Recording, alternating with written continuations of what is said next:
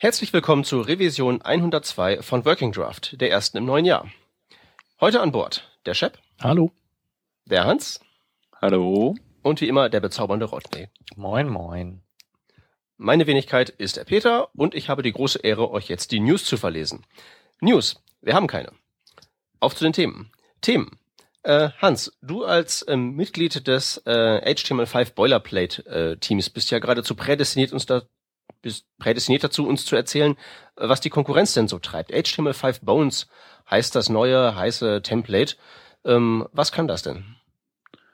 Ja, HTML5 Bones ähm, würde ich jetzt nicht als Konkurrenz sehen in irgendeiner Weise, sondern es ist einfach nur ein Vergleichsmodell oder ein Vergleichstemplate, ähm, was so ähnlich funktioniert wie die HTML5 Boilerplate eigentlich.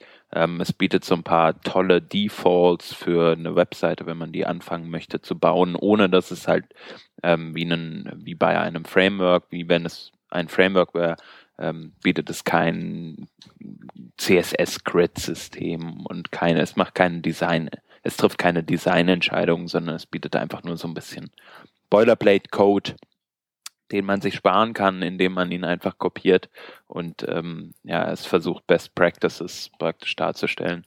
Ähm, das Projekt ist hier äh, Ian Devlin, heißt er, glaube ich. Ne? Shep, du kennst ihn auch. Ja. Ähm, der kommt äh, aus der Nähe von ähm, Düsseldorf und ist auch einer der HTML5 Doctors, ähm, bei denen auch der Bruce Lawson zum Beispiel am Start ist. Äh, genau, und dieses Template, ähm, was er entwickelt hat, baut, wie gesagt, ähnlich auf ähm, wie HTML5 Boilerplate. Was es nicht hat, und ähm, das preist es auch an, ist, dass zum Beispiel kein, kein überflüssiges, in Anführungsstrichen, jQuery drin ist oder Modernizer wird nicht inkludiert. Ähm, genauso wie die HTML5 Boilerplate hat es aber zum Beispiel äh, Normalized CSS drin und ähm, zusätzlich einen HTML5 Schiff, also für die, für die Elemente äh, wie Section, Article, Nav, Header, Footer, wie auch immer, ähm, dass die halt entsprechend auf älteren Browsern, also vor allem Old IE, auch entsprechend dargestellt werden können und gestylt werden können. Ähm, was ich jetzt noch relativ interessant fand, war, dass er halt ähm, eine gewisse HTML-Struktur, ein kleines bisschen Markup sozusagen schon vorgibt ähm, in äh, seiner Index-HTML-Datei, äh, in der man dann halt schon sieht, wie denn ungefähr, wie denn er ungefähr seine, seine Navigation äh, oder, oder sein Markup komplett aufbaut finde ich, teilweise interessante Entscheidungen getroffen. Zum Beispiel der Header hat einen, eine Role Attribute Banner. Ähm, es ist aber gleichzeitig auch die Navigation im Header drin. Ähm, sprich, die Navigation würde zum Banner dazugehören. Was ich persönlich ein bisschen komisch finde, ich hätte die Role eher auf die danach folgende H1 Überschrift ähm, der Seite ge gemappt. Ja, und so weiter die und Banner so fort. Roll. Die Banner Roll. Aber ja. Header hatte automatisch, hatte nicht automatisch schon Banner Roll? Peter? Das Ding, hat, das Ding hat auf jeden Fall eine automatische Roll. Ich bin auch gerade dabei, die Spezifikation zu durchforsten, um, zu, glaub, um rauszufinden, genau. ob das Und das ist ja quasi nur so ein ist. Backup hier. Also genau wie Nav Roll Navigation einfach für äh, die Browser ist, die noch keinen HTML5 Parser haben. Mhm. Aber Header hat das nicht. Header hat standardmäßig keine Area Roll, Mhm. aber wenn es eine kriegt, kann es nur Banner sein. Okay. So, jetzt müssen wir natürlich der große Area-Nerd sein, um zu sagen, was sagt denn jetzt Banner aus? Aber hier steht es in den Also- Kommentaren, the landmark role banner is set as, set as it is the prime heading or internal title of the page. Das heißt, den kannst du dann wohl nur einmal geben und Header kannst du ja äh, ganz viele eigentlich in HTML5 bei jeder, in jeder Section und jedem Artikel, glaube ich, sogar auch verwursten, oder? Ja, ja, ja, genau. Das macht er ja auch unten. Also weiter unten in seinem Haupt-Content-Bereich hat er dann auch nochmal ähm, eine Section mit der Role Main, was durchaus sehr sinnvoll ist. Ähm, und da folgt dann auch wieder ein Header, entsprechend mit einer mit einer Content-Überschrift. Das macht alles meiner Meinung nach viel Sinn. Ähm, mir, aber es macht zum Beispiel keinen Sinn, diesen Banner ähm, auf den ersten Header zu ähm, applyen, meiner Meinung nach, weil der erste Header entsprechend auch eine Navigation am Start hat. Aber ich finde, das sind äh, so kleine Sachen, da sollte man sich vielleicht auch gar nicht zu viel drüber aufregen oder zu viel drüber nachdenken. Ähm, Devia Mannion hatte ja vor, vor, viel, vor längerer Zeit mal äh, einen Artikel über Semantik und ich finde, ähm, ich glaube, wenn man, wenn man überhaupt so ein bisschen versucht, die äh, die Area Roles ähm, zu, auf seine Elemente anzuwenden und überhaupt etwas tut, ist das besser als überhaupt nichts zu tun.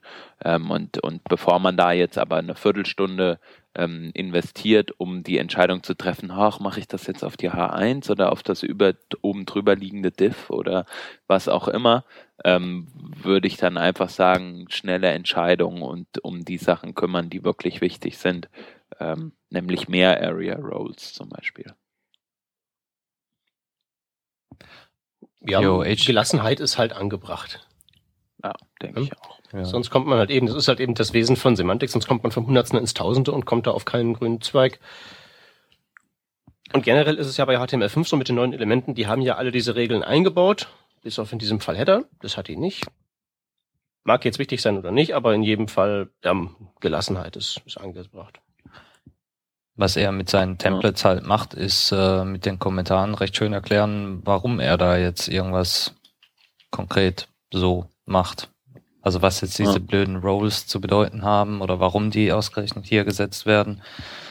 Äh, er spart mir dann doch das Nachschauen in irgendwelchen Spezifikationen, die ich, äh, wenn ich schon so ein Template einsetze, ohnehin nicht lese. Das ist also so versehentliches äh, Lernen neuer Dinge finde ich an sich cool. Außerdem hat er ja nicht nur seine, seine Index-HTML, er bringt auch noch so ein, ich sag's, ich nenne es jetzt trotzdem Boilerplate, auch wenn Ian das Wort gar nicht mag. Äh, ein Boilerplate, ein Template für äh, Video und für Audio. Also wenn man äh, irgendwelche Media-Elemente auf seine Seite integrieren will, dann äh, hat er da auch ein äh, Standardwerk für, worin er auch gleich erklärt, warum man jetzt noch ein Stück JavaScript hinter das Audio-Tag kleben muss, damit das auch im Android-Browser Schieß mich tot noch funktioniert. Also alles in allem eigentlich äh, ein nettes Stück, um, um einen schnellen Start hinzulegen. Finde ich gut. Findest du es auch so gut, dass du es benutzen wirst? Ja, ich mache doch keine Webseiten, ich mache doch Web-Applikationen und äh, da, selbst da bin ich ganz, ganz selten für äh, Markup zuständig. Von dem her eher nein. Was aber mehr an meinem Job liegt als an ich find's gut oder nicht. Okay. Ähm, der, der, der, Rest so? Ihr seid ja mehr so Webseitenbauer.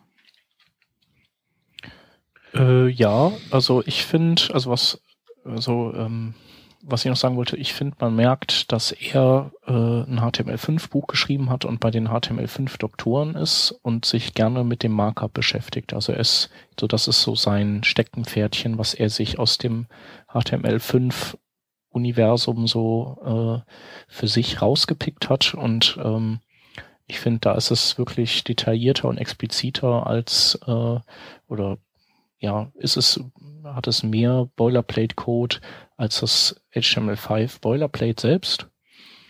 Ähm, ja, und das, das HTML5 Boilerplate ist, ist halt, will halt sehr viel und ist ziemlich, äh, ist schon manchmal streckenweise overengineert also auch mit HTXS und dann noch äh, vier verschiedene Apple-Icons und so weiter. Also ähm, das halt so ein, so ein das, das Konzept vom HTML5 Boilerplate ist halt, nimm erst, du kriegst den ganzen Batzen und löscht, du löscht danach alles raus. Genau, aber das, also der Fall ist nicht mehr eigentlich so gegeben, meiner Meinung nach, so stark, wie du das äh, ja. jetzt darstellst. Also wir haben gerade in den letzten Monaten, auch bevor die 4.0er äh, Boilerplate rauskam, wurde sehr viel ähm, rausgenommen und Nicholas hatte auch ein sehr ähm, striktes Bild, so dass er also äh, äh, ich sag mal, wenn man es nicht unbedingt braucht, dann werfen wir es auch nicht rein. Ähm, und das kann man dann auch an Diskussionen sehen, ähm, wo dann wo es dann drum geht, nimmt man vielleicht sogar den Google Analytics Code raus oder Mhm. äh, Das ist übrigens das Einzige, schlagen- was mich, äh, was mir aufgefallen ist hier. Also den hätte ich zum Beispiel nicht, nicht reingesetzt hier. bei ihm. Genau, Bei- weil bei der Ian. so, weil jQuery ist nicht drin und so. Äh, also sonst ist auch alles nicht da. Aber der ist drin. Liegt wahrscheinlich daran, dass es natürlich auch entstanden ist als so eine Art Boilerplate, das er selber gerne benutzt und wahrscheinlich nutzen die das halt und dementsprechend ähm, ist es halt da drin. Ja, aber ich wollte nochmal äh, zur HTML5 Boilerplate sagen, auch zum Beispiel HT-Access ist jetzt aus, äh, ist, die ist ausgewandert Echt? sozusagen, die Datei. Ähm, die liegt jetzt in den Server-Configs, also das ist noch nicht so ganz 100 Prozent. okay, das, das wird jetzt modularisiert quasi. Genau, also das, das gab es ja vorher schon, dass man auch das ARNT-Build-Script damals rausgezogen hat. Das war zwischenzeitlich mal drin. Mhm. Ähm, Ja, das habe ich dann nicht halt mehr verfolgt, also weil Ja, ja, das ist ja kein Ding. Ähm, wir haben halt äh, noch so, so die äh, ein paar Helper-Klassen im CSS, die sehr sinnvoll sein können, wie zum Beispiel eine Image Replacement Technik. Ähm, oder wir haben, was haben wir denn noch, ähm, wenn man was, wenn man was verstecken will, ein Element, aber so, dass es halt äh, für Screenreader noch fokussierbar ist und so weiter und so fort. Ähm, sowas haben wir noch dabei.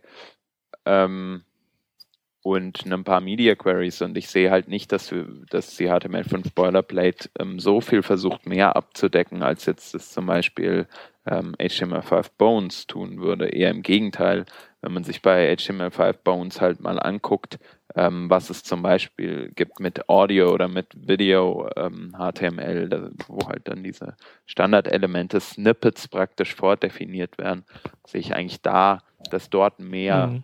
ähm, ja, ich glaube, die Gewichtung ist einfach mehr. anders. Also hier ist Ja, es quasi genau. wirklich, also ist mehr Markup-Vorgabe drin oder Markup-Vorschläge, Serviervorschläge.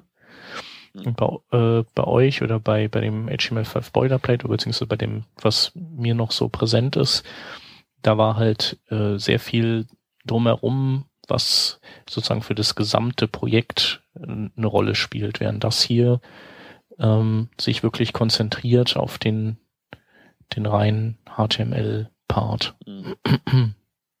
Ja, stimmt. Ja. Äh, um auf Peters Frage zurückzukommen, ich, ähm, also ich habe mal das äh, HTML5 Boilerplate genommen vor einiger Zeit und, ähm, und dann eben angepasst mit den Teilen, die ich brauche und seitdem schleife ich das halt so durch, dieses Ding und hole mir nicht immer das Neueste.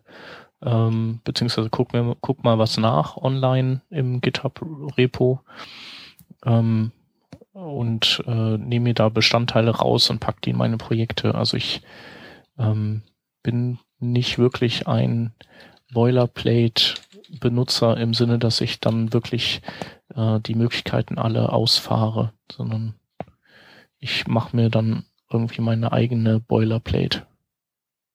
Was auch daran liegt, dass ich ein anderes Setup fahre. Also ähm, ich habe halt, ich brauche halt kein Build-Script, äh, entsprechend, weil ich habe halt, habe ja meinen Booster ähm, und den schmeiße ich überall rein und äh, so Sachen halt. Ist deine eigene Variante von Boilerplate jetzt, ist es hauptsächlich umgebaut, ist es reduziert oder wie muss ich mir das vorstellen? Ähm, das ist, ja, es ist, es bedient sich halt nur an Teilen von der HTML5 Boilerplate. Also ein bisschen HTXS, ein bisschen, äh, also natürlich auch äh, hier ähm, HTML-Code, vor allem im, in, im Head-Bereich viel, ähm, die Google Analytics-Einbindung und was noch? Ich würde sagen, das ist es so im Groben. Hm. Weil ich persönlich hab mit kann mit solchen ähm, Vorlagen nichts anfangen.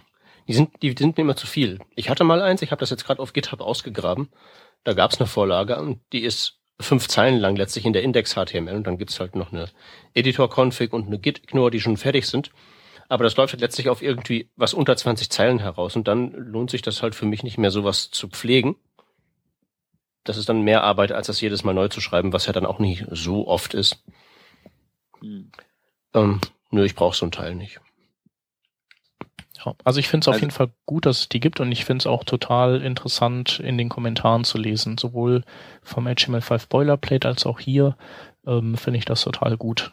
Aber Ja. ich, ich würde es trotzdem jetzt nicht so nehmen und mir rauskopien pasten, sondern ich nutze die dann tendenziell eher so als Nachschlagewerke, so als Codebeispiele, wo ich dann sage, okay, das finde ich gut äh, und da, ah ja genau, so war das hier. Und das äh, repliziere ich dann bei mir, aber ähm, ich nehme halt nicht das Paket, ich gucke mir davon was ab, so mehr in die Richtung.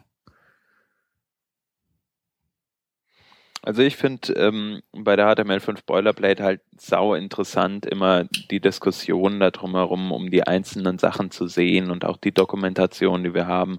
Ähm, das ist halt dadurch, dass es halt mittlerweile so bekannt ist, das Projekt, ähm, kommen halt so viele Leute dahin und schlagen Sachen vor oder ver haben Verbesserungsvorschläge und dann lernt man die Sachen einfach im Detail kennen oder beschäftigt sich mit irgendwelchen Sachen wirklich bis ins letzte Detail. Und das finde ich halt cool.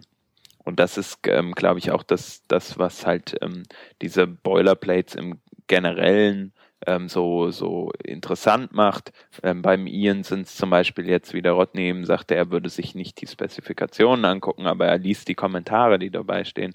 Ähm, und, und genau sowas finde ich halt super interessant. Äh, und, und für das eigene Setup, da hat jeder sowieso das was anderes, habe ich das Gefühl. Ich habe ja auch nicht HTML5 Boilerplate alleine. Ich habe ja Init zum Beispiel, ähm, was ich dann mal verwende oder so. Ja. Okay, ähm, aber insgesamt denke ich, ist es ähm, ein, ein Projekt, was man sich mal angucken kann und wo man auch wieder was lernen kann. So. Das Definitiv, ja, auf jeden Fall. Nee, finde ich gut, dass es das gibt. Okay, dann kommen wir doch mal zum nächsten ähm, schönen Stück Technik im Browser, das total unterbewertet wird. Und zwar ähm, Progressive JPEGs. Das ähm, ist aus vielerlei Gründen gut für die Performance, wenn man die verwendet. Und der Performance-Papst ist ja praktischer, praktischerweise hier in der Sendung und kann uns erklären, warum sind die gut. Ja. Erzähl mal. Also Ich finde das immer irritierend, wenn die so so ähm, zeilenweise runterkommen, wie im wie am Modem. Ja, aber das ist eigentlich immer, also wenn die zahlenweise auf deinen Bildschirm kommen, dann hast du die äh, richtig äh, eingestellte Variante erwischt. Dann, dann hast du halt Progressive JPEG und ähm, ja, das ist im Prinzip, dass, dass halt immer so Zahlen übersprungen werden und dadurch das Bild so langsam auf deinen Bildschirm gestreamt wird. Ähm, während es dann eben die andere Variante der JPEGs gibt, das sind die nicht die Progressive ähm, kodierten, sondern die Baseline kodierten.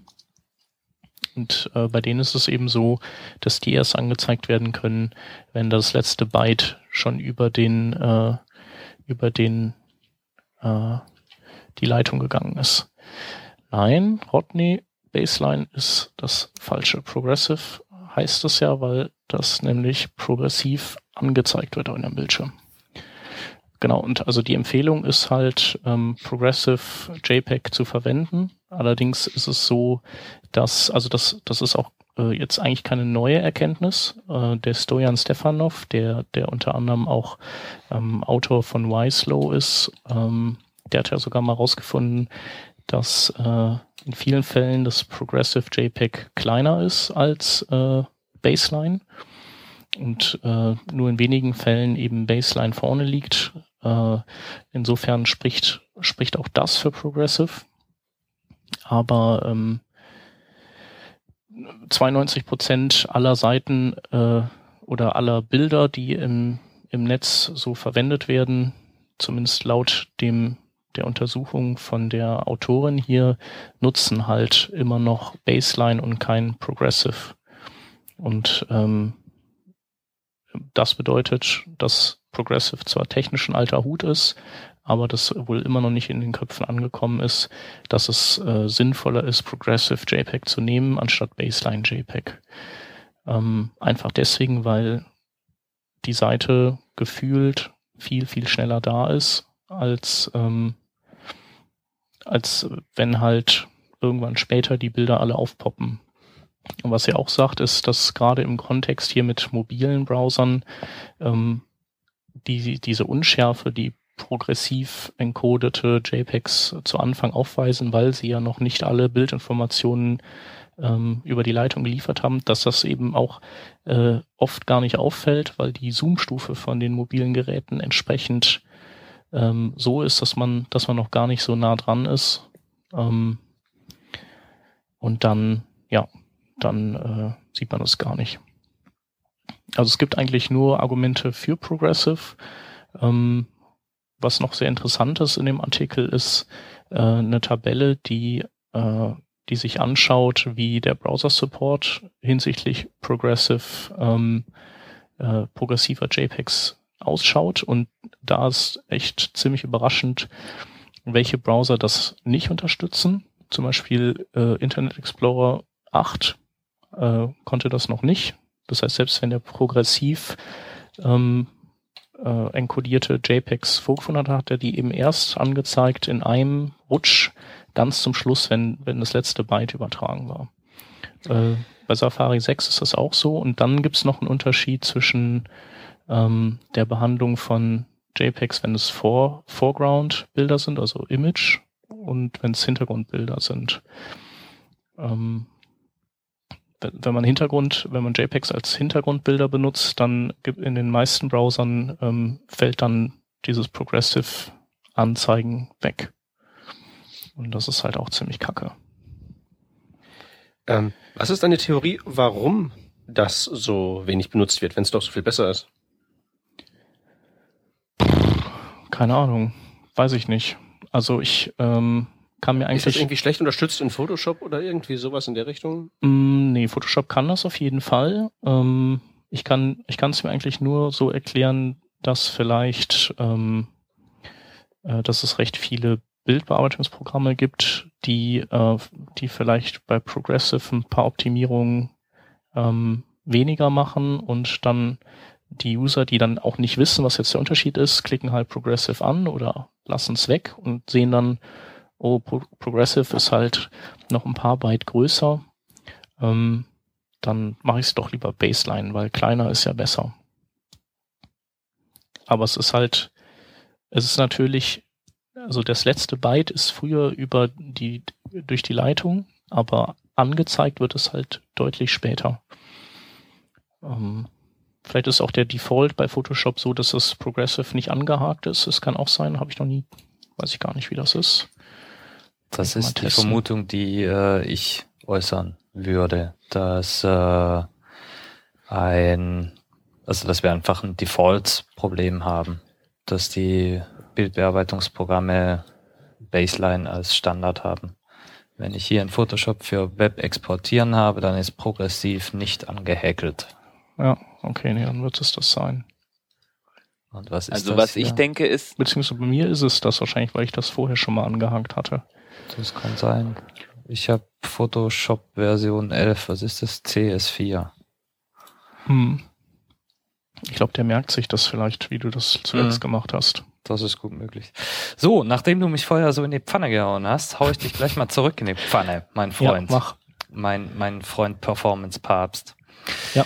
Dass, äh, wenn, wenn sich ein Bild so von oben nach unten äh, abrollt, also dass ich ja. so zeilenweise immer mehr davon sehe, dann habe ich ein Baseline JPEG. Wenn ich ein Bild in voller Größe, also in voller Fläche sehe, das aber total verpixelt ist und dann immer, immer schärfer wird, dann habe ich ein Progressive JPEG.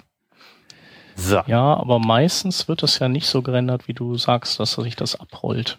Sondern meistens, also eigentlich ist es ja so, dass, also vielleicht ist das in einem Browser anders, aber normal ist es so, dass die ja so pop am Ende erscheinen. Also da rollt sich da nichts runter. Außer du hast wirklich riesen also ich glaube, bei, bei so ganz, ganz großen JPEGs sehe ich das, die du so einzeln lädst, die nicht in der Seite eingebettet sind.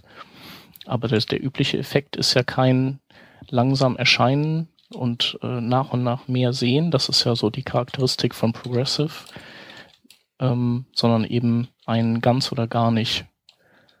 Also Effekt. ich kann dir nur empfehlen, mal so ein Wochenende irgendwo zu verbringen, wo es kein Internet gibt. Dann siehst du dieses äh, Verhalten dann doch öfter. Okay.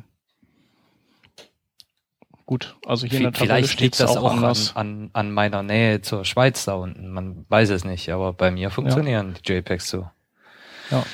Also hier ist es instantly after file download. Steht hier auch. Keine Ahnung. Also vielleicht ist es ja auch einfach ähm, so, wie der Browser das Ding auf den, auf den Bildschirm bringt, wenn es wenn es ein großes skaliertes JPEG ist oder sowas. Jedenfalls ähm, dieses progressive, das ist ja eigentlich so das Ding von Progressive JPEG. Dieses nach und nach. Genau, wo, wobei progressiv hier halt äh, wirklich bedeutet, ich komme von irgendeiner unscharfen äh, Geschichte, wo Genau. ich Silhouetten erkennen kann, hin zum, zum scharfen, fertigen Bild. Genau. So quasi wie so immer mehrere Durchgänge, wo es dann immer detaillierter wird. Und das, glaube ich, geht auch von oben nach unten. Wenn ich mich da nicht irre. Äh, ich habe in den äh, Skype-Chat-Dingens den Link zum Kapitel 5 vom Book of Speed Mhm. gepostet. Dort äh, scrollst du doch bitte mal runter bis zu Figure 5.1. Hat 4, Wie 5.1. Sehe ich Figure nicht. 5.1. Mhm. Und da siehst du in Screenshot-Tick, wie die Dinger gerendert werden. Mhm. Ja. Ja, hast du recht. Die werden nicht von oben nach unten, sondern die werden einfach schärfer mit der Zeit. Mhm. Ich möchte noch kurz darauf hinweisen, in, bevor wir jetzt uns in äh, weiteren Details. Detail, Details verlieren. Ähm, das Tolle ist, wenn man Image Optim, das Programm für den Mac und ich weiß nicht, ob es es auch für, äh, für Windows gibt, aber wenn man Image Optim verwendet und JPEGs, normale JPEGs, also Baseline JPEGs, ähm, da durchjagt, werden die looseless, also ohne Verlust, ähm, verkleinert in, und zu progressiven JPEGs umgewandelt. Ähm, das kann man zum Beispiel in dem Artikel, über den wir sprechen, ähm, In den Kommentaren steht das, ne? in den Kommentaren im ersten ähm, gleich lesen. Yes, yes. aber auf jeden Fall die Botschaft oder die Message ist, ähm, dass, äh, dass das wohl irgendwie noch nicht Usus ist, Progressive zu nehmen und dass alles dafür spricht und dass man da einfach drauf achten soll. Und genau. Jo. Nächstes Thema. Genau, so sehe ich das auch. Ähm, Peter, das wolltest du uns vorstellen. Eine ähm, JavaScript Developer Survey, richtig? Ähm, das wollte ich vorstellen. naja, gut. Nee, ähm, stimmt schon. Daily.js hat ähm, rumgefragt, wie so die JavaScript-Entwickler alle mal so ticken. Unter anderem wird halt gefragt, ähm, für was wird geschrieben, auch wie wird geschrieben, also so ein paar stilistisch, stilistische Fragen werden gestellt, ähm, wo man sein Projekt hinschiebt, ob man testet oder nicht. Und ähm, an sich gibt es da nicht wirklich so wahnsinnig viel Neues. Die, das ist halt der Trend, der schon ähm, letztes Jahr da zu sehen war. Der Unterschied ist halt der, letztes Jahr hatten wir das nicht im Podcast als Thema drin und deswegen könnten wir das ja eigentlich mal so aufrollen und sozusagen mal eine Mini-Survey unter uns machen und mal schauen, ähm, ja, was denn da so rauskommt. Also zum Beispiel, wenn es um die Frage geht, für ähm, was schreiben wir JavaScript, dann ist es halt weiterhin so, dass das äh, Frontend immer noch ziemlich äh, weit vorne dran ist mit äh, sage und schreibe 98 Prozent. 98 Prozent der Leser von Daily.js ähm, schreiben noch für den Browser und für Node sind es halt nur äh, ziemlich wenige. 33 Alles weitere? Prozent. So wenig, wenig sind das nicht. Das Rodney, dein, dein, du, Rodney, machst dein, den, ähm, du machst den Darth. Dein Sound ist wieder im Eimer. Ich finde das Lass eigentlich dich eine nicht unterbrechen, Peter. Ja. genau. Äh, nee, ähm, genau, also die, die Frage wäre einfach mal, machen wir doch mal ähm, hier so die, ähm, äh, die Umfrage. Ähm, was Rodney mir sagen wollte, war, dass ich völligen Blödsinn erzählt habe, weil natürlich äh, hier auch im Artikel die falsche Zahl angegeben ist. Ich habe gerade 98 gesagt, das sind 58, das hätte man noch aus dem Chart ablesen können, aber ich habe dem Text geglaubt. Ähm, der Text war falsch, der Chart war richtig. Ähm, also ungefähr halbe halbe zwischen Node und dem Frontend. Ähm, und jetzt meine Frage an euch, warum schreibt ihr nicht mehr für Node.js? Ich bin nicht Frontend-Entwickler, Alarm. Ähm, Ja, ja, ich meine ja nur, der, der Weg zum ähm, Nicht-Frontend wäre ja über diesen Weg von Node ähm, vergleichsweise kürzer. ähm, stimmt, aber ähm, hat war hat sich noch nicht ergeben in irgendwelchen Projekten, die die ich programmiert habe. Also ich brauchte hatte bisher noch kein Projekt. Ähm, man muss natürlich auch die die Projekte dann dann muss muss auch überlegen, welches Projekt nehme ich, wo ich mal, dass ich mal in Node zum Beispiel umsetze. Da kommt ja auch nicht jedes in Frage. Also wenn du so eins hast, wo das so Kategorie äh, jeder Schuss ein Treffer mäßig ist, dann greifst du halt zu bewerten, ähm, einfach weil weil du dann dich darauf verlassen kannst, dass das mit der Technik leistbar ist, die du die du dann verwendest. Ja, ich meine ja nur mal so eine Nebenher, so eine Nebenher-Dattelei könnte man durchaus mal damit machen. Äh, ja, könnte man Naja, machen. ihr seid dem Irrglauben verfallen, ihr scheint dem Irrglauben verfallen zu sein, dass man Node nur als Server einsetzen kann. So hört sich das zumindest an. Und das ist ja nun wirklich nicht so.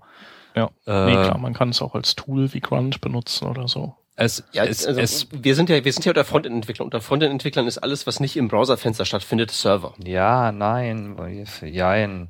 Nein, ist es nicht. Also per Definition schon mal so gar nicht. Aber da reiten wir jetzt nicht drauf rum. Der Punkt ist, Dann nutze ich ganz viel Node. der, also D richtig. Nee, der Punkt ist, äh, du kannst damit halt, wenn du, was weiß ich, äh, ein, ein Verzeichnis durchwühlen willst, um äh, deine 500.000 Bilder umzubenennen, äh, dieses Skript hätte ich jetzt früher in äh, PHP geschrieben, dann kam mal eine Zeit, wo Bash ganz toll war und man versucht hat, alles in Bash zu machen. Äh, Es kam eine Zeit, als Bash toll war. nein, wo Muss aber lange her sein. per persönliche Lernkurve und so. Dann machst du halt alles Okay. in Bash, was irgendwie geht.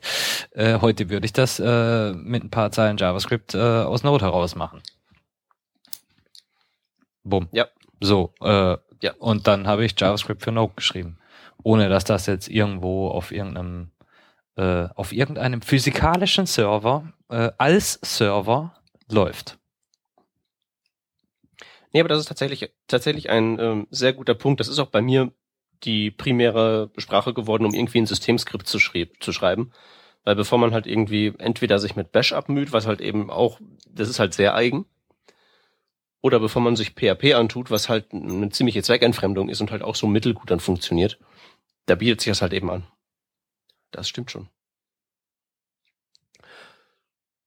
Und sonst so, ich meine, einen, einen Server, warum eigentlich nicht? Also falls man mal irgendwie so eine ähm, mehr oder minder simple Web-Applikation mal ins Netz stellen möchte, ähm, da kann man das sicherlich mal machen. Also zum Beispiel ist es damit halt, ähm, was ich halt mache, ich schreibe halt ähm, an meinem ähm, Präsentationstool mal wieder die nächste Iteration.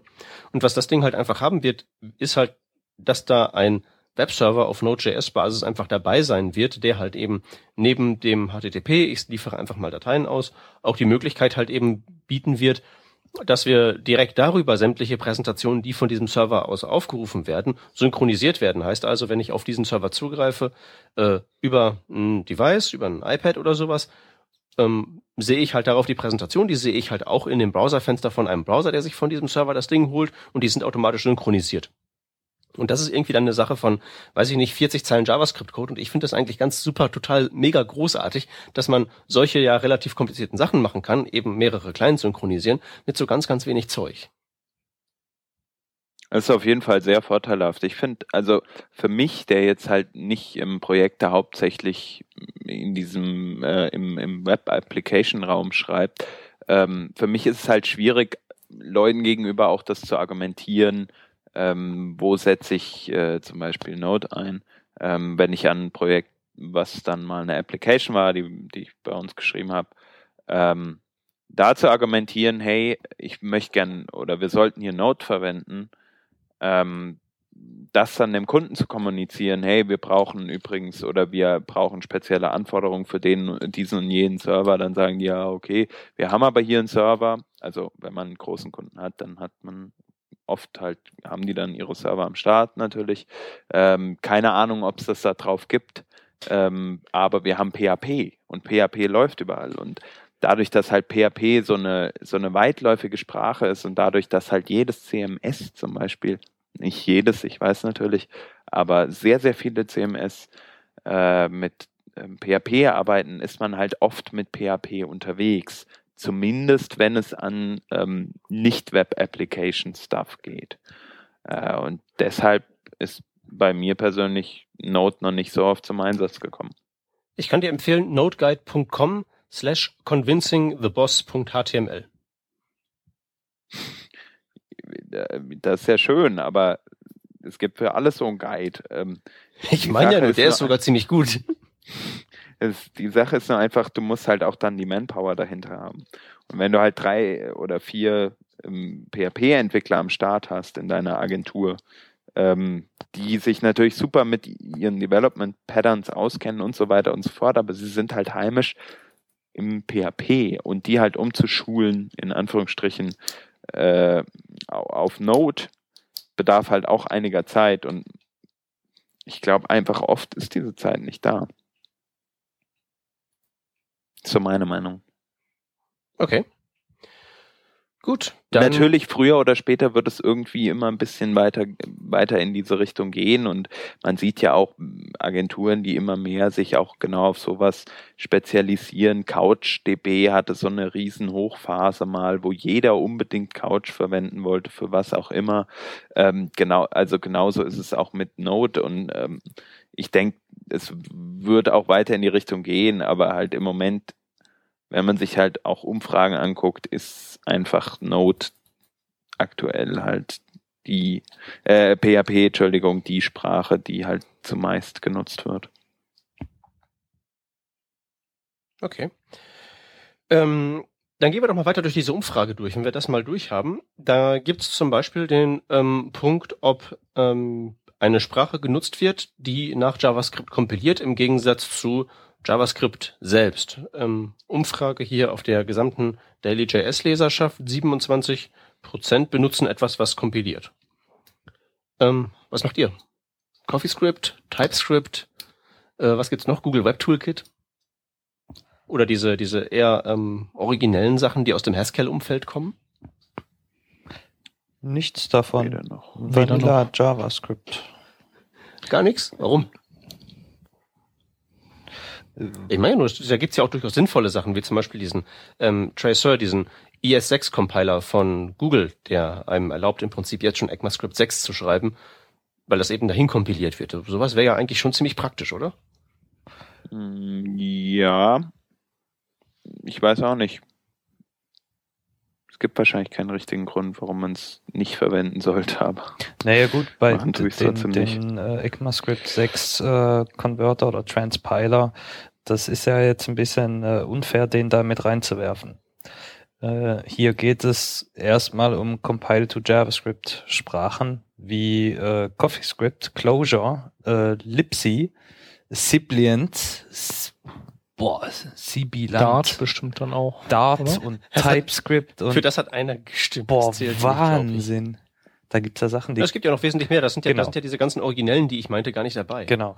Elm und so. Ähm, das, die haben ja in aller Regel äh, dann auch andere Syntax oder andere äh, Modelle. Hier TypeScript hat zum Beispiel äh, ja gut, das hat ES6 auch. Hahaha, blödes Beispiel, äh, gleich gestrichen. Ja, aber die statische, die statische Typisierung zum Beispiel ist ja was, was du in JavaScript nicht hast.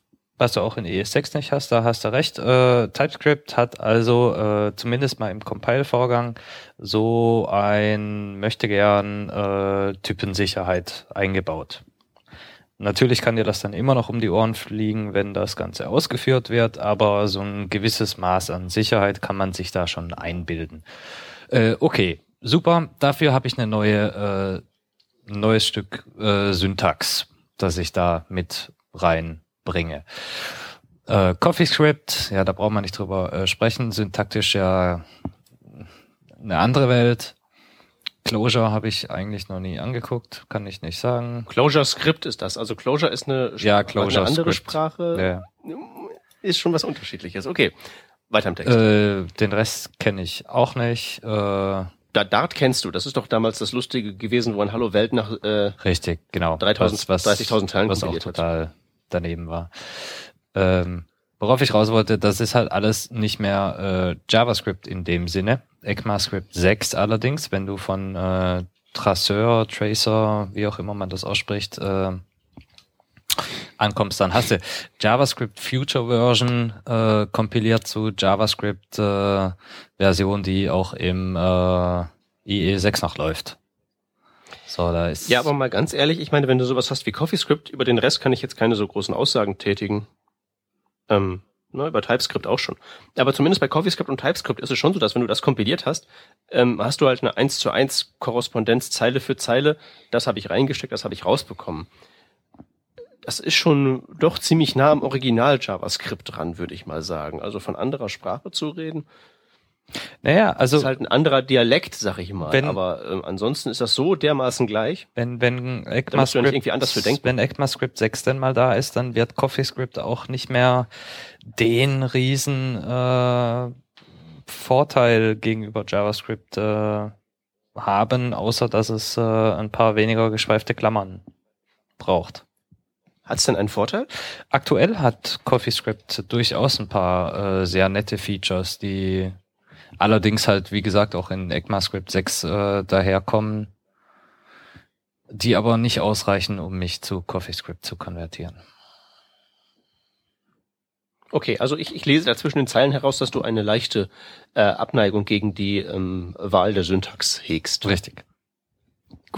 Ähm, wie sieht's beim Rest aus? CoffeeScript. Benutze ich nicht. Weiß nicht warum. Ich benutze auch keinen anderen äh, Transcriber. Nee, wie nennt man's? Transpiler, glaube ich. genau. Ähm, auch Der, den der korrekte Begriff wäre hier schon, dass wir andere Sprachen haben, die kompilieren, nur halt eben mit JavaScript als Kompilierziel. Also andere Sprachen, kann man ruhig so sagen. Okay.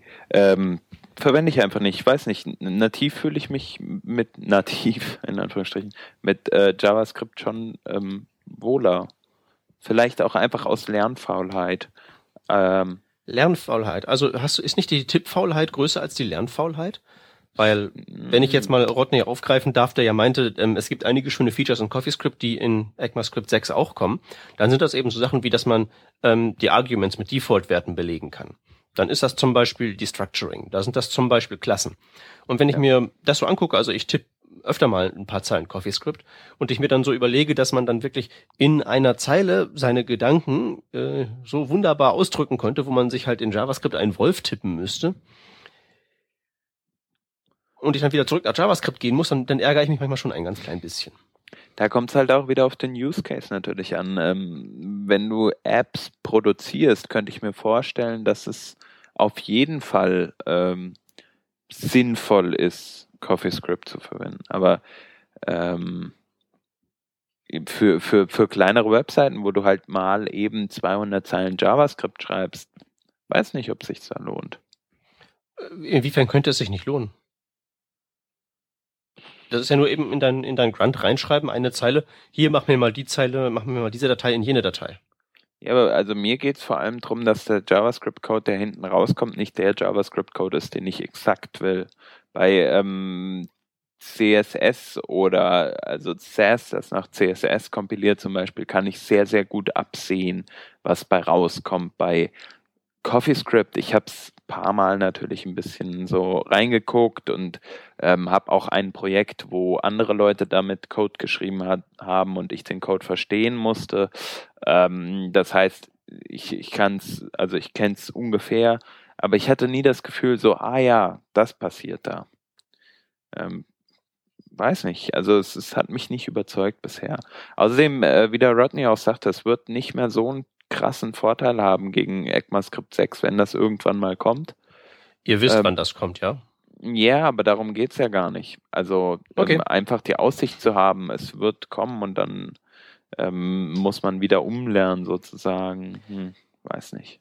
Ja, aber hör Das mal, irgendwann bläht sich die Sonne zu einem roten Riesen auf und verschluckt die Erde. Planst du für den Fall auch schon vor? Das ist nämlich ähnlich. Nein, da werde ich nicht mehr leben. Ja, aber und, ich denke, du wir sollten uns nicht. Das ist, das ist genau das, worauf ich hinaus möchte. Das ist aber ein falsches Argument, Peter. Und äh, das ECMA-Skript wird kommen, bevor wir äh, in Rente gehen oder bevor wir nicht mehr so viel mit Web zu tun haben, denke ich.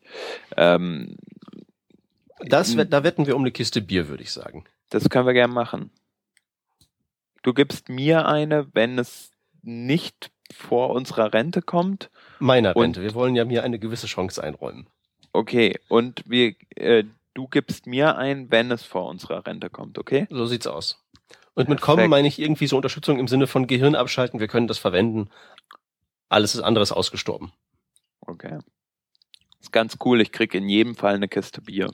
Das haben wir gerade festgemacht. Oh, ich habe nicht aufgepasst, macht aber nichts. ähm, weiter, ähm, weiter zum Thema ähm, Umfrage mal so durchackern.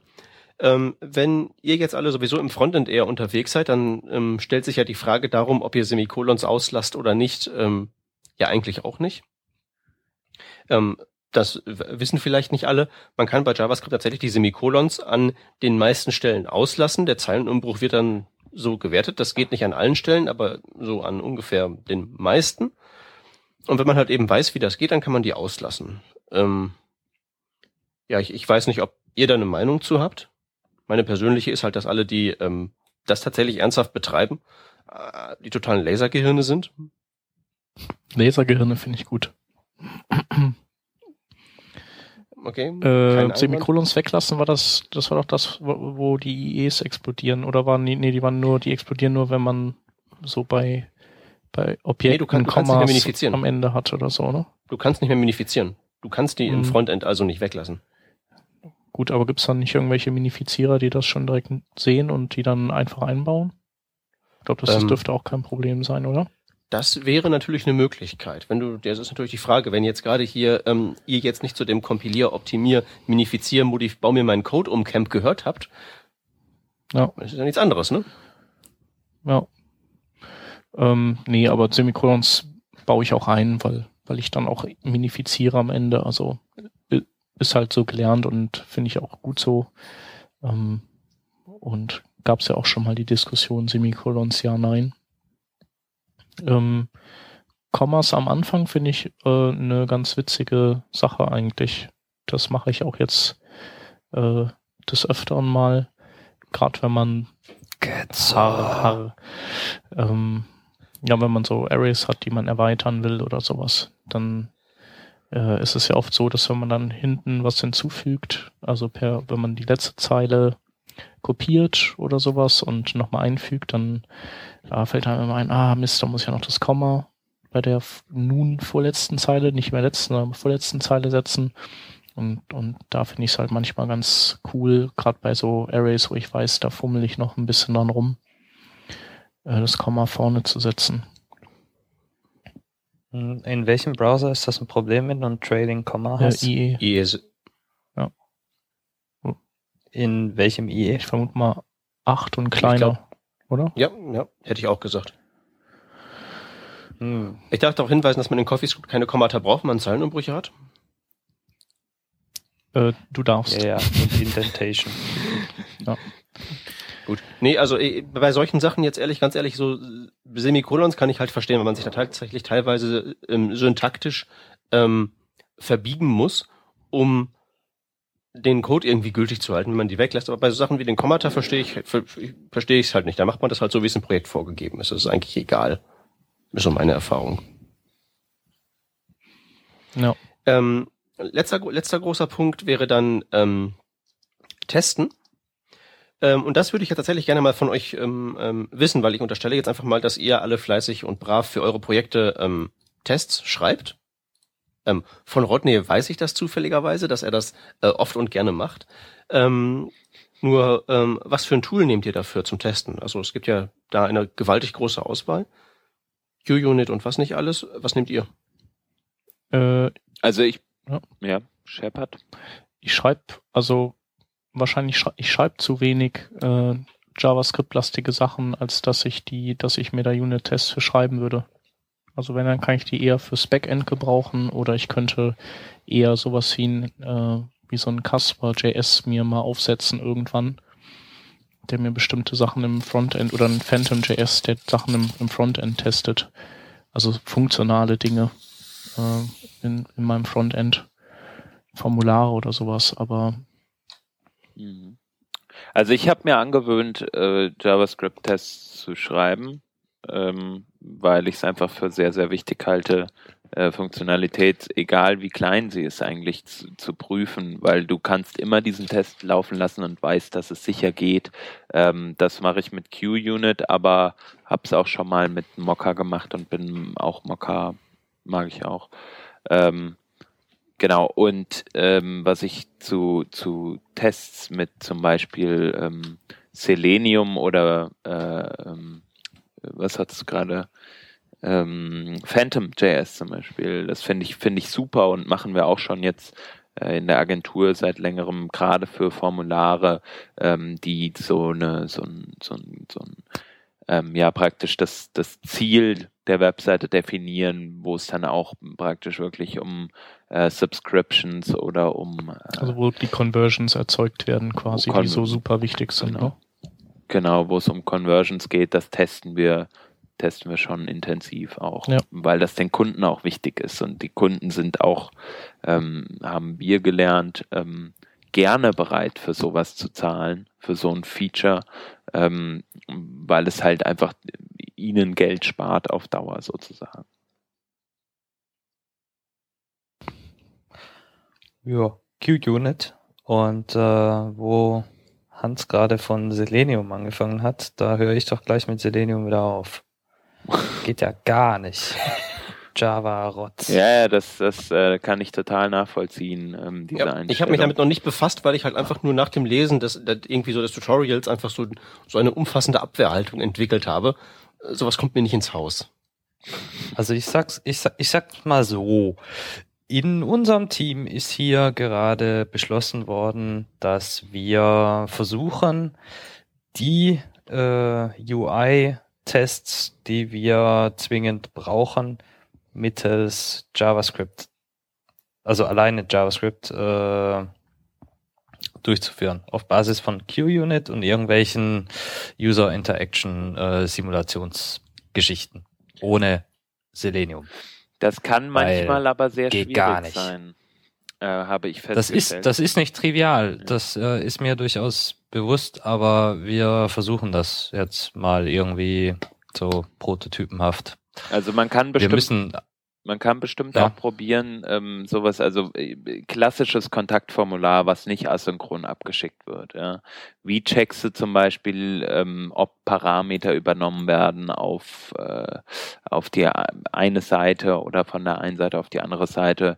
Ähm, wie checkst du, dass eine E-Mail, ob eine E-Mail angekommen ist und so weiter und so fort? Das ist halt relativ einfach mit Tools ähm, wie äh, Selenium oder mit Selenium ähm, ist aber nicht so einfach ähm, mit beispielsweise QUnit zu testen.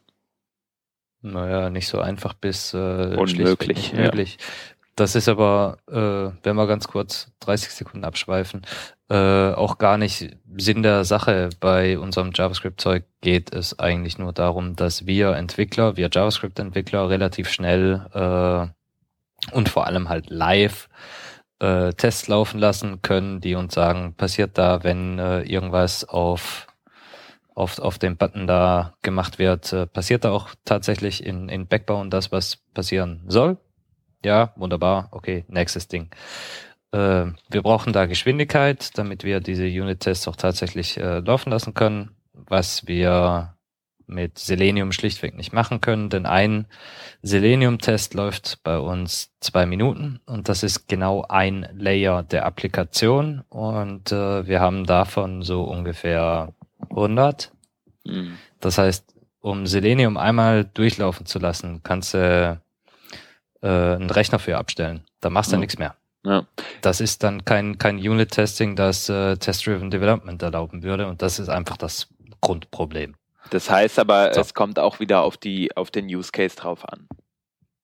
Wenn der Use Case ist richtig, so genau. ist, dass man es Also- gut gebrauchen kann. Also für Web-Applikationen sage ich auch ganz klar, äh, braucht man wahrscheinlich hier nicht. Also gerade wenn alles im Frontend stattfindet, dann muss man Ah, Selenium stimmt, nicht unbedingt stimmt so nicht ganz. Also wir haben hier noch zwei Fulltime-Tester, äh, die tatsächlich mit Selenium äh, auch weiterarbeiten werden, da der äh, das Testen des Full Stacks, also bis zum bis zum äh, bis zur Datenbank runter, äh, deren Aufgabe ist, da machen die mit Selenium weiter. Brauchen wir als äh, Frontend-Developer aber nicht. Wir brauchen Geschwindigkeit. Wir müssen nur wissen, macht die UI das, was er soll. Ja, alles klar, wunderbar, weiter.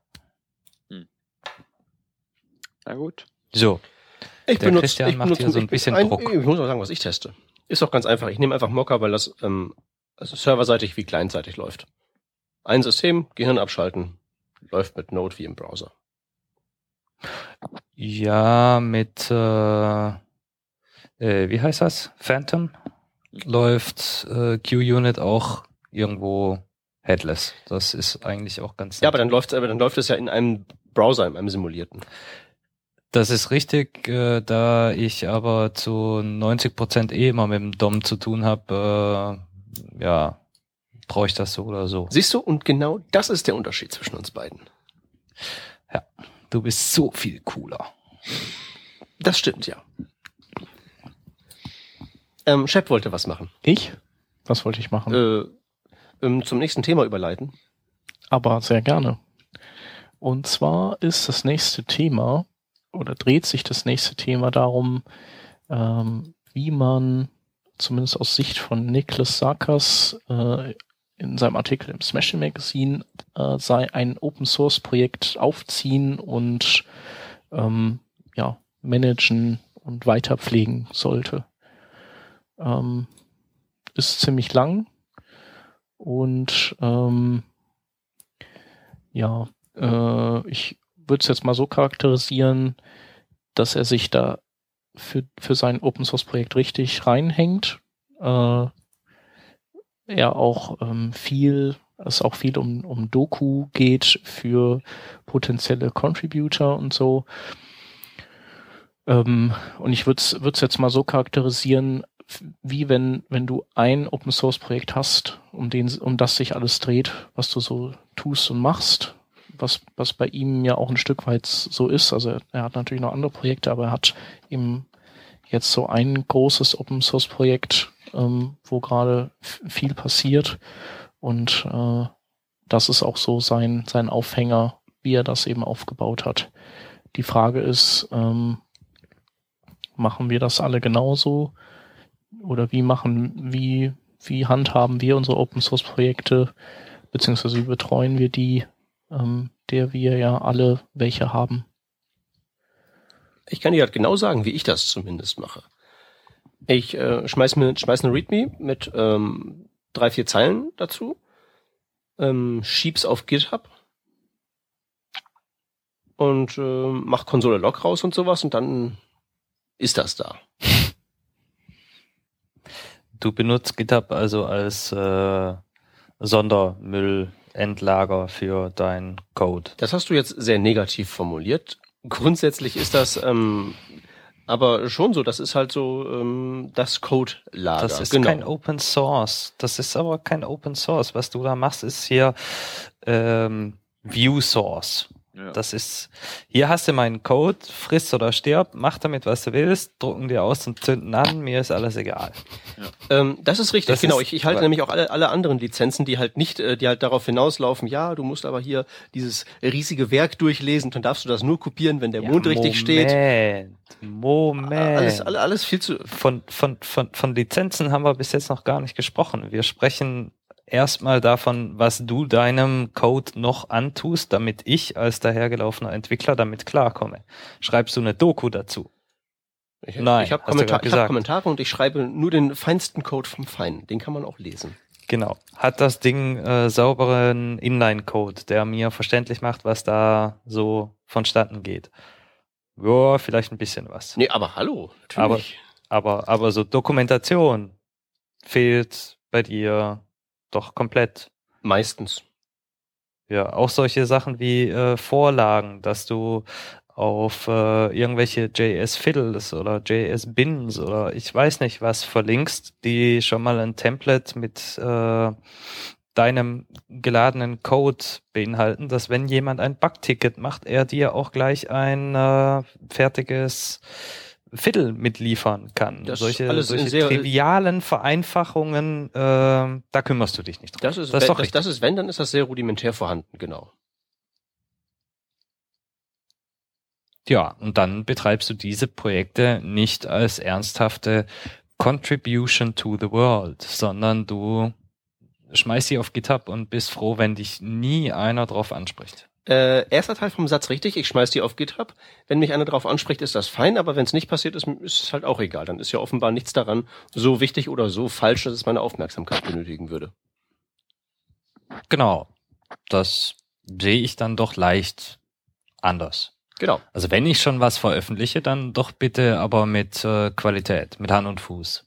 Dann muss da eine ordentliche Dokumentation dazu. Ich will ja nicht ständig E-Mails bekommen mit irgendwelchen dämlichen Fragen. Und bevor jemand auf die falsche Idee kommt, diese E-Mails mit den dämlichen Fragen bekommt man trotzdem. äh, da, da muss halt alles so ein bisschen mit dazu und, und dann kann das auch von jemandem eingesetzt werden und du kannst in Ruhe schlafen. Ansonsten brauche ich doch das nicht veröffentlichen. Was wäre denn da die Alternative zum Veröffentlichen?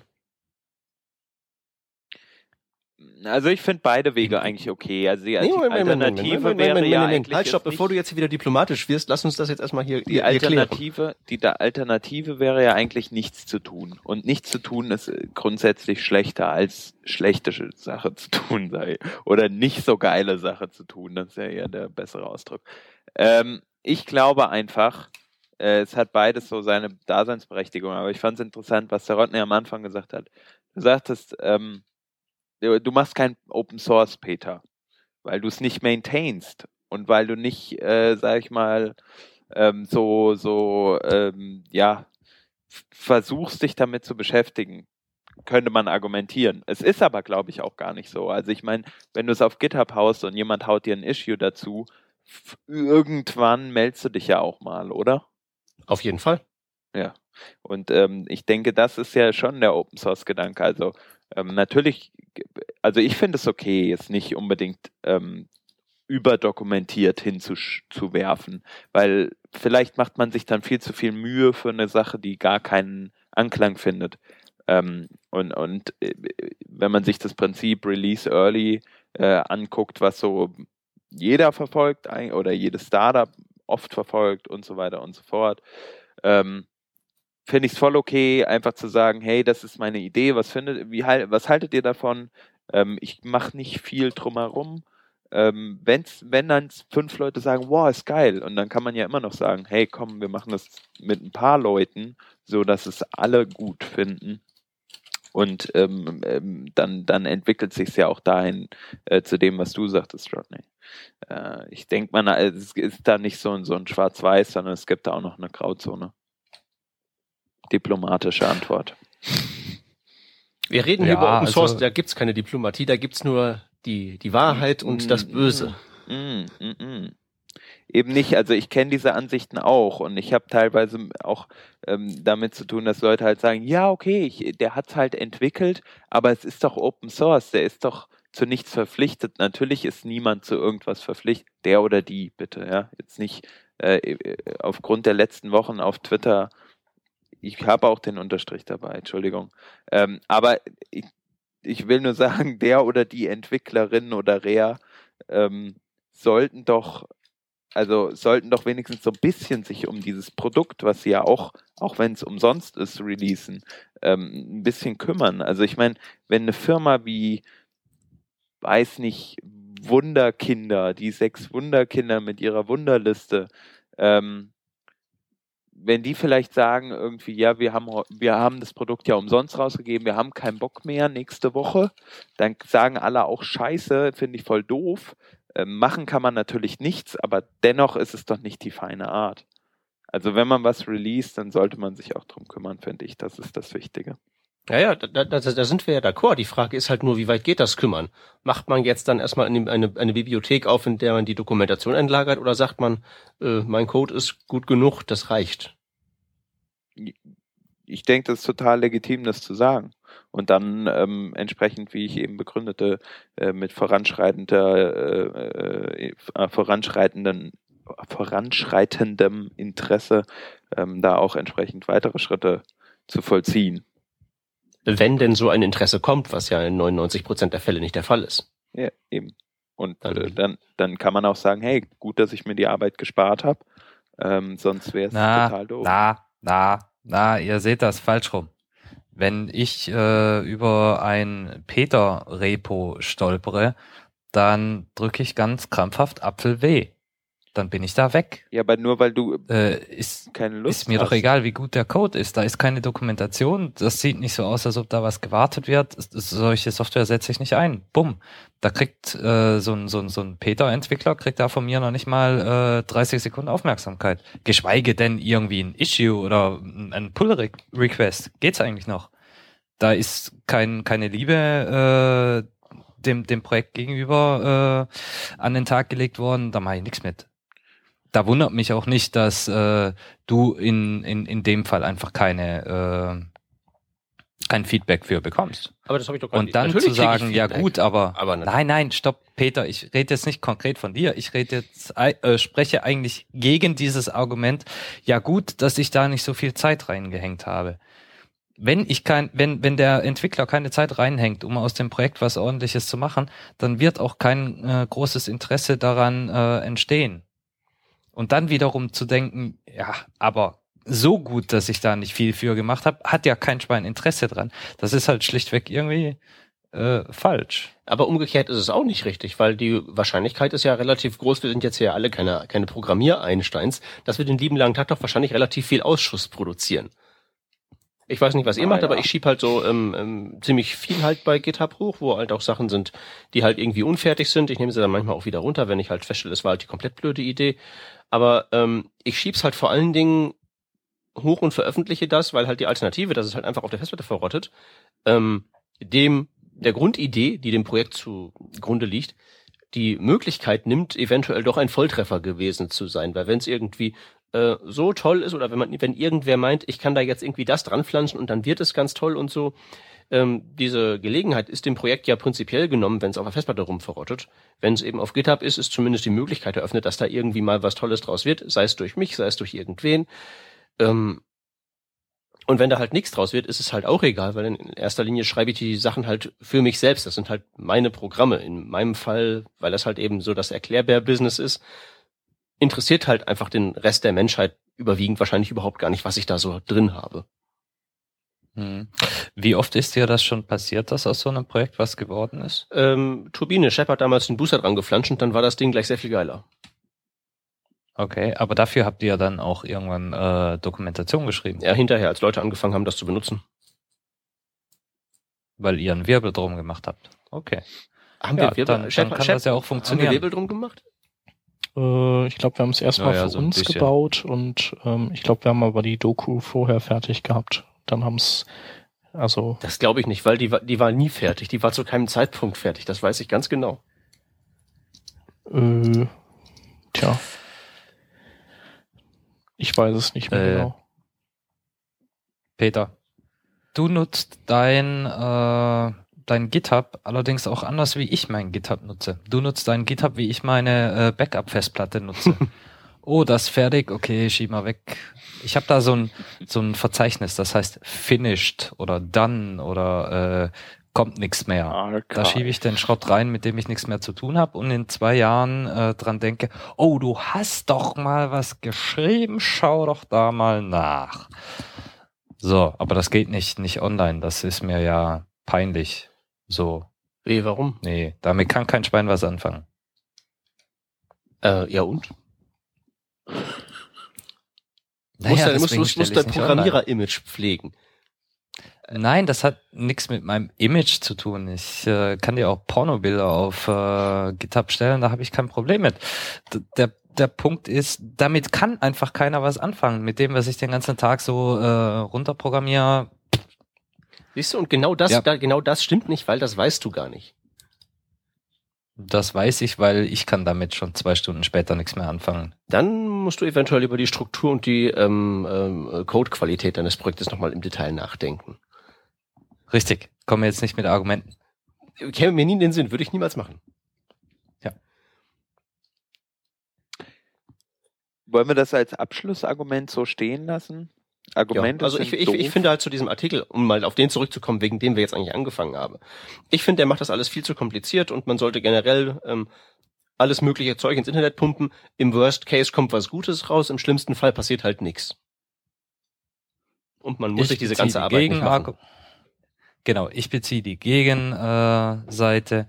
Wer meint, Open Source machen zu wollen, der soll das bitte auch äh, zumindest versuchen, richtig zu machen. Der Artikel von Nicholas auf Smashing Magazine bietet da einen ganz, ganz netten Einstieg. Ja, aber der ist auch ein Stück weit äh, erschöpfend. Also ich weiß nicht, ob der, Was heißt ja stöpfen? na, ich weiß halt nicht, ob wenn wenn du wenn du Open Source machst, ob du, ob dir der Artikel dann nicht einfach zu lang ist, weil du willst halt einfach, einfach eins nach dem anderen machen. Und er beschreibt halt wirklich alles haarklein. Also Ja, wenn du es noch länger haben willst, dann liest du meinen Artikel von äh, letztem Nee. Jahr. das mache ich nicht. Ja, doch. Der ist nämlich Das auf Deutsch. Kannst du vergessen. Da brauchst du gleich drei Sätze, um irgendwie ein Wort zu erklären. Ja. Ähm, nee, ich fand, ich fand ein bisschen lang. Also inhaltlich war der ja auch richtig und ist super, wenn das einer so macht, aber ich weiß nicht, ob der Lust macht, äh, mal mit so einem Open Source Projekt zu starten.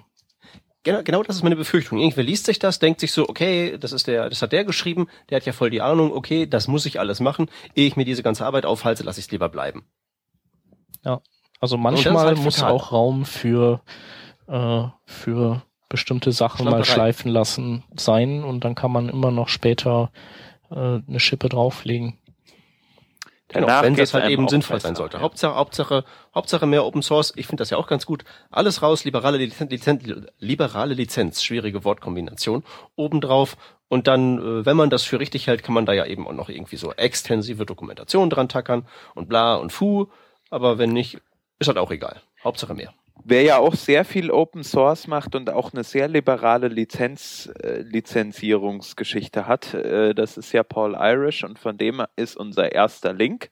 Ähm, zu dem will der Peter kurz was sagen. Das ist eine super Überleitung. Ich bin stolz auf dich. Danke.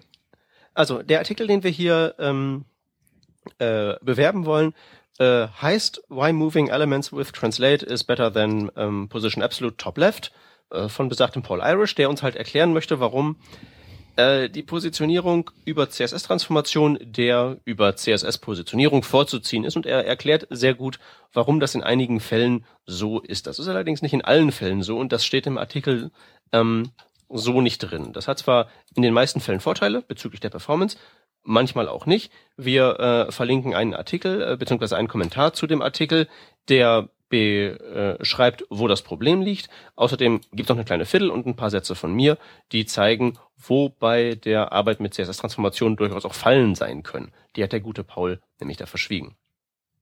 Zweiter Link betrifft ähm, eine äh, relativ spartanisch aussehende Webseite, die allerdings, wenn man da auf die richtige Stelle draufklickt, eine monströse Vielfalt von Kompatibilitätstabellen auffaltet, in der man, glaube ich, für so ziemlich jede Webtechnologie seine Antwort findet. Läuft das hier? Läuft das da? Wie gut ist die Unterstützung? Da steht's drin. Genau, der nächste Link ist äh, Sokrates, ähm, heißt das, und das ist ein Online-Markdown-Editor, ähm, der ganz proper ausschaut. Dann haben wir einen Link zum 24 Ways äh, ähm, Adventskalender, äh, der in diesem Beitrag das äh, CSS3 Grid Layout ähm, als Layout ähm, Technik sehr intensiv beschreibt, ähnlich wie zuletzt dieser Flexbox-Artikel von Boku. Und man kann das auch direkt im IE10 ausprobieren. Ist also quasi Grids äh, im, in, in rein CSS. Und zu guter Letzt hätte ich noch den Fine Uploader. Ähm, das ist ein HTML5-basierter äh, Uploader, der eben mehrere Dateien gleichzeitig hochladen kann mit Fortschrittsbalken und mit Drag and Drop und so weiter, der aber auch äh, eben graceful degradiert bei Browsern, die keine HTML5 können und ähm, ist im Prinzip ein moderner Nachfolger der Flash-Uploader. Jo, der Doktor hat mal wieder was über JavaScript geschrieben und zwar über die Zukunft von JavaScript und wie ein CoffeeScript ähnlicher Workflow denn aussieht. Denn wir können heute schon ECMAScript 6 Funktionalität äh, schreiben, benutzen und mit äh, sogenannten Transpilern, von denen es nun doch mehrere gibt, zum Beispiel Harmonizer oder Tracer, das Ganze zu ECMAScript 3 überführen, also JavaScript, das auch in älteren Browsern läuft. Und er erklärt, was da so ein bisschen äh, die Thematik bei der Übersetzung ist. Und dann haben wir noch ein äh, interaktives äh, Tutorial für Typografie in Blogs, also hier so kleineres äh, Webseiten Textzeugs, das ganz schön clicky bunti äh, die Grundprinzipien von Typografie erklärt. Für so Leute wie mich, also Entwickler, keine Designer, ein ganz netter Einstieg. Als nächstes möchten wir euch einen Link empfehlen mit den Top 20 Web Dev Talks ähm, des vergangenen Jahres. Es gibt ja immer zum Jahresende oder sehr oft zum Jahresende die Top irgendwas. Ähm, so auch die Web Development Talks auf irgendwelchen Konferenzen, ähm, die wohl äh, interessant sind. Das Net Magazine, .NET Magazine hat da ähm, einige zusammengestellt. Ähm, ein paar von denen haben wir auch schon, äh, konnten wir auch sehen. Ähm, und wir können die, wir haben die so somit für gut befunden und die sind also ähm, wirklich schön. Zum Beispiel einer davon, Mark Bolton, Adapting to Responsive von der Frontiers. Ähm, auf jeden Fall sehr empfehlenswert, habe ich äh, zweimal sogar gesehen. Ähm, Errol Balkan hat einen guten Talk äh, auf der Handheld unter anderem gehalten. Ähm, also sehr empfehlenswert. Abschließend möchten wir noch zwei kleine Artikel empfehlen, die so ein bisschen off-topic sind, ähm, die mehr so sich ein bisschen mit der, mit der Geschichte der, des Internets befassen. Und zwar ähm, geht es da um den ähm, Webbrowser Safari. Ähm, Don Melton ist ein Herr, der früher bei äh, Apple gearbeitet hat. Ich weiß nicht, ob er heute da noch ist. Ähm, er hat auf jeden Fall damals, als der Internet Explorer, äh, Entschuldigung, als der Safari ins Leben gerufen wurde und somit auch die WebKit Engine, ähm, und zwar geheim entwickelt bei Apple, ähm, da hat er in diesem Team gearbeitet äh, und ähm, er beschreibt halt so, so in diesem einen Artikel, wie der Name Safari eigentlich zustande kam und dass man gar nicht oder dass dass er gar nicht genau weiß, wer den denn überhaupt erfunden hat und so weiter und so fort. Ähm, und dann in einem zweiten Artikel beschreibt er noch, ähm, wie sie die Mitarbeiter versuchen mussten, ähm, den Namen Safari oder generell den UA-String Safari irgendwie auf dem Apple Campus geheim zu halten. Ist, ist, ist ganz amüsant, das zu lesen. Lest euch durch für, für die Leute, die an sowas Spaß haben. Ja, und ähm, abschließend wollen wir noch eine kleine Sache ähm, anpreisen. Ähm, ich weiß gar nicht, ob wir es schon mal erwähnt haben. Anfang Februar, und zwar am 8. und 9. Februar, findet in Berlin ähm, der webplatform.org Doc Sprint statt. Ähm, Webplatform.org haben wir ja schon mal erwähnt, ist so eine Art ähm, Dokumentationsplattform für HTML, CSS, JavaScript, SVG und so weiter, so die Web-Technologien ähm, und zwar die Standards der Web-Technologien und Browser-Support und so weiter und so fort, ein bisschen wie MDN. Ähm, und da gibt es halt jetzt einen Code-Sprint, äh, einen, einen, Sprint, wo halt ähm, jeder sich beteiligen kann ähm, in Berlin. Und ähm, wir würden euch bitten, falls ihr Zeit und Bock habt, daran teilzunehmen, ähm, wir werden teilweise zumindest am Start sein. Ähm, unser Kumpel, der Jay, macht das äh, von Adobe. Clickass auf Twitter. Ähm, Den habe ich auch also für nächste Revision hat. eingeladen übrigens. Wow, sau gut. Dann wird er uns das auch nochmal näher, äh, näher wahrscheinlich ans Herz legen. Genau, aber, Aber- jetzt an äh, jetzt sich drum kümmern ist halt günstiger als nächste Woche wahrscheinlich von der Anfahrt und allem. Darum wollen wir es jetzt schon Genau. mal erwähnen. Jo. Gut. Dann war das ja mal ein ordentlicher Brecher hier wieder. Genau, und wir sind Haben am wir auch lange genug nichts getan. Ja, das stimmt.